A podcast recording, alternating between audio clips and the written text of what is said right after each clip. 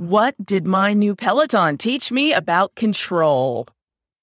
It was day six of owning my shiny new Peloton bike.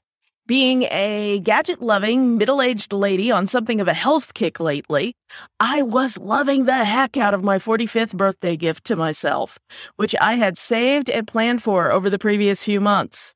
I'd ridden every single day since the bike had been delivered, and in another week or so, I was planning to start an even more challenging daily routine to kick up my cardiovascular system. So I wake up, energized, refreshed, ready to smash another personal record. And then when I reached over to turn off the alarm, my back and shoulder howled in pain. Now what?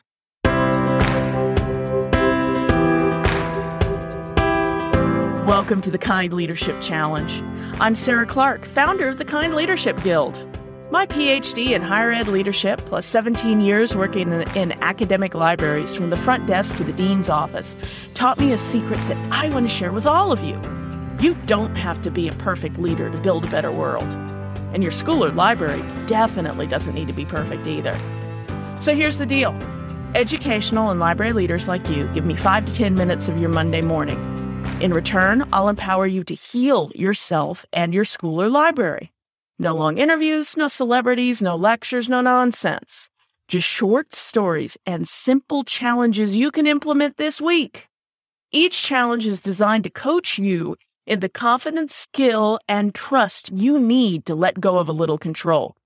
You and your team will begin growing humanely, managing effectively, and partnering collaboratively. And your school or library will build a more informed and educated world along the way. Before we get started, I want to let you in on a little secret this week. On May thirtieth, I'll be releasing a free Kind Leadership Guild guide, Mastering Challenging Conversations. This guide is going to come in two versions. Now, the free version of the guide is a set of annotated checklists that you can use to plan for, conduct, and move forward from a challenging leadership conversation. This guide will be released to all current and new email list subscribers starting on May thirtieth, twenty twenty-two. But I'm also recording a bonus five-part mini-course that will walk you through typical case studies of difficult conversations so you can practice ahead of time. When Mastering Challenging Conversations launches, that mini-course will be offered alongside the checklist as a nineteen dollars upgrade. But if you join the mailing list between now and May thirtieth, you'll get the checklists and the course both for free. Just head on over to kind leadership challenge dot com and you'll see the sign up box on the right side of the screen as you scroll down.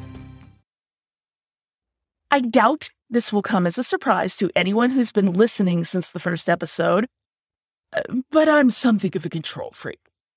More to the point, I invested in that bike because I am making twenty twenty-two a year where I focus on my physical and emotional wellness and getting myself ready to tackle the next forty-five years. I was focused and I was determined. However, there was another important lesson I have learned from many of my previous attempts at getting in shape. The majority of which ended up in burnout or just good old-fashioned exhaustion. I was going to need to pace myself and listen to my body to make this work long-term. So, as I laid there in bed with my aching shoulder, how was I going to handle this without the risk of my newest attempt at physical fitness ending as a two thousand dollars clothes hanger?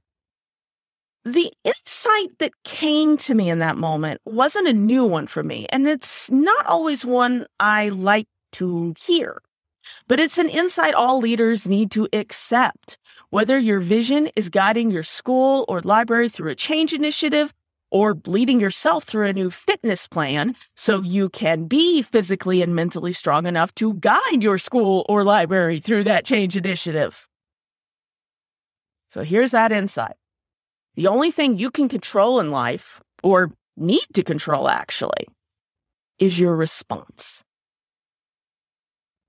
Once upon a time, I saw a definition of responsibility that broke it up into its component words. In other words, it defined responsibility as the ability to respond. Now, as a recovering control freak, that little tidbit stuck with me. There is very little we can control in this life. And if anything, that's only more true for leaders. We don't choose what happens to our organizations or in the wider world. We don't choose how other people react to the decisions we make or the motives they ascribe to us. We don't choose budget cuts or surprise donations or awards or layoffs, and certainly not a sore shoulder from overdoing it on your new bike. However, we have and can always strengthen the ability to respond to those challenges in a thoughtful, productive manner.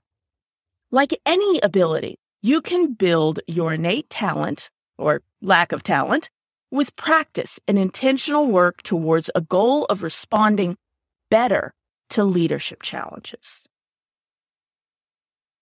So, how should I respond to my bum shoulder? Well, first off, I took a pain reliever and scrapped my planned workout for that morning. I otherwise felt okay, so I did a gentle ten-minute recovery ride simply to move around a bit, sitting upright on the bike so I wouldn't twinge anything further.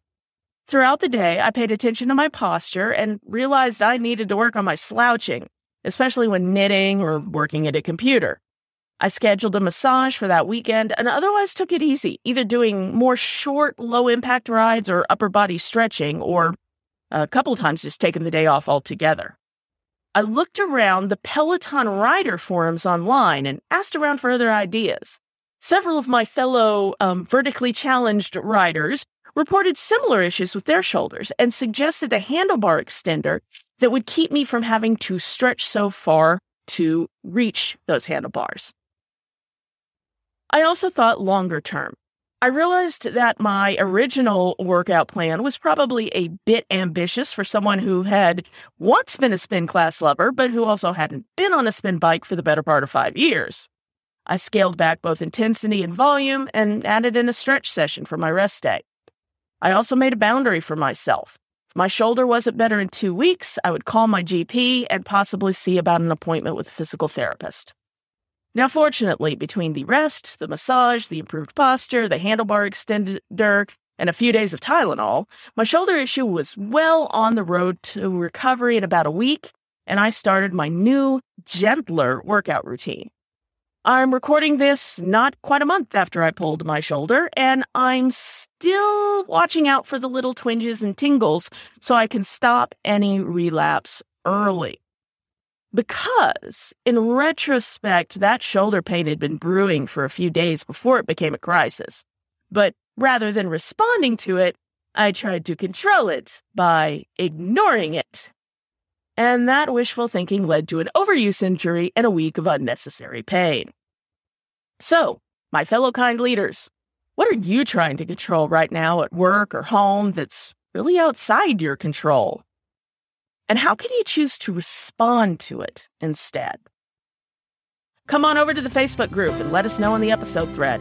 Don't worry, it's a private group, and we even have anonymous posting and commenting options if that makes you more comfortable. In the group, we'll dig deeper into this topic and answer any questions you may have as well. Thanks for listening and for taking action to become a kinder leader. If you found this week's episode insightful, give us a like or review. Or even better, share this challenge with a colleague. Never doubt that day by day you're building a better world, even if you can't see it yet. So until next time, stay kind now.